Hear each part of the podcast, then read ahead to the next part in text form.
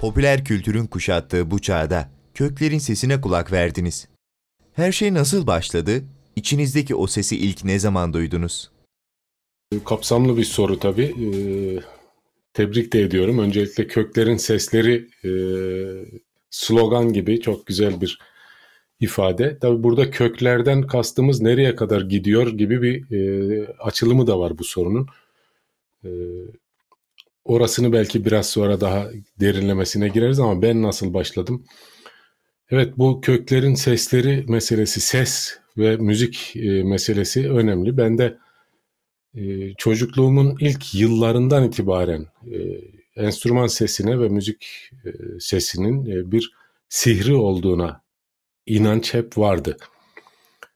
Ve çocukça bir inançtı bu. Daha sonrasında aslında bozulan bir şey diye de buna bakabiliriz.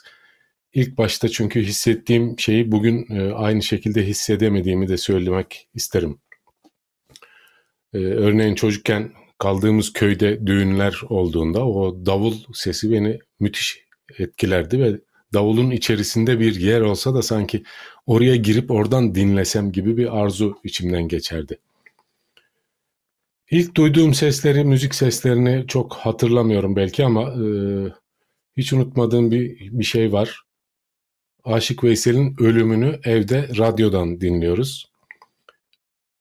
Ölüm haberi veriliyor ve e, onunla ilgili de anekdotlar anlatılıyor, hatıralar anlatılıyor, e, türkülerinden de örnekler çalınıyor. Ben gidersem sazım sen kal dünyada şiirine de e, keşke onu bulabilsem bir karşılık sazın ağzından bir karşılık yazmışlar. Bir kuple Veysel'den bir kuple sazdan cevap gibi okunuyordu. 7 yaşındaydım ve e, konuşanın gerçekten saz olduğunu düşünmüştüm. Yani sazın konuşabileceğine inancım o kadar tamdı ki demek ki e, cevabı gerçekten saz veriyor gibi hissediyordum. O yıllarda başladığını söyleyebilirim.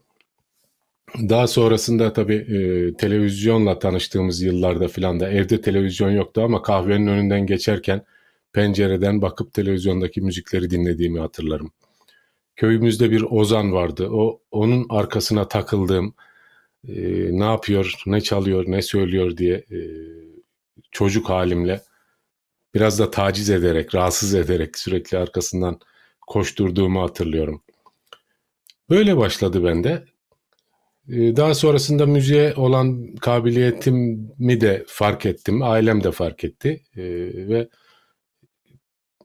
ortaokul yıllarında bir bağlama edindim. Ondan sonrasında da kendi kendime ilk başlarda daha sonra e, bulabildiğim hocalarla, üstadlarla e, öğrenmeye başladım. Halk müziğiyle ilgili oldu hep bu çalışmalarım. Lise yıllarında okulun korolarında bu çalışmaları devam ettirdim.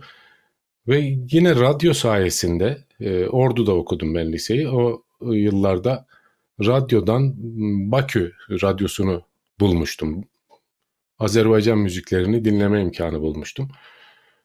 Ee, Anadolu'nun dışında da çok zengin bir Türk kültürü olduğunu ilk fark edişim odur. Ee, daha sonrasında Ankara'ya, üniversiteye geldiğimde de yine bu merak beni e, Türk dünyasının bir takım dernekleriyle ve temsilcileriyle tanışmaya itti.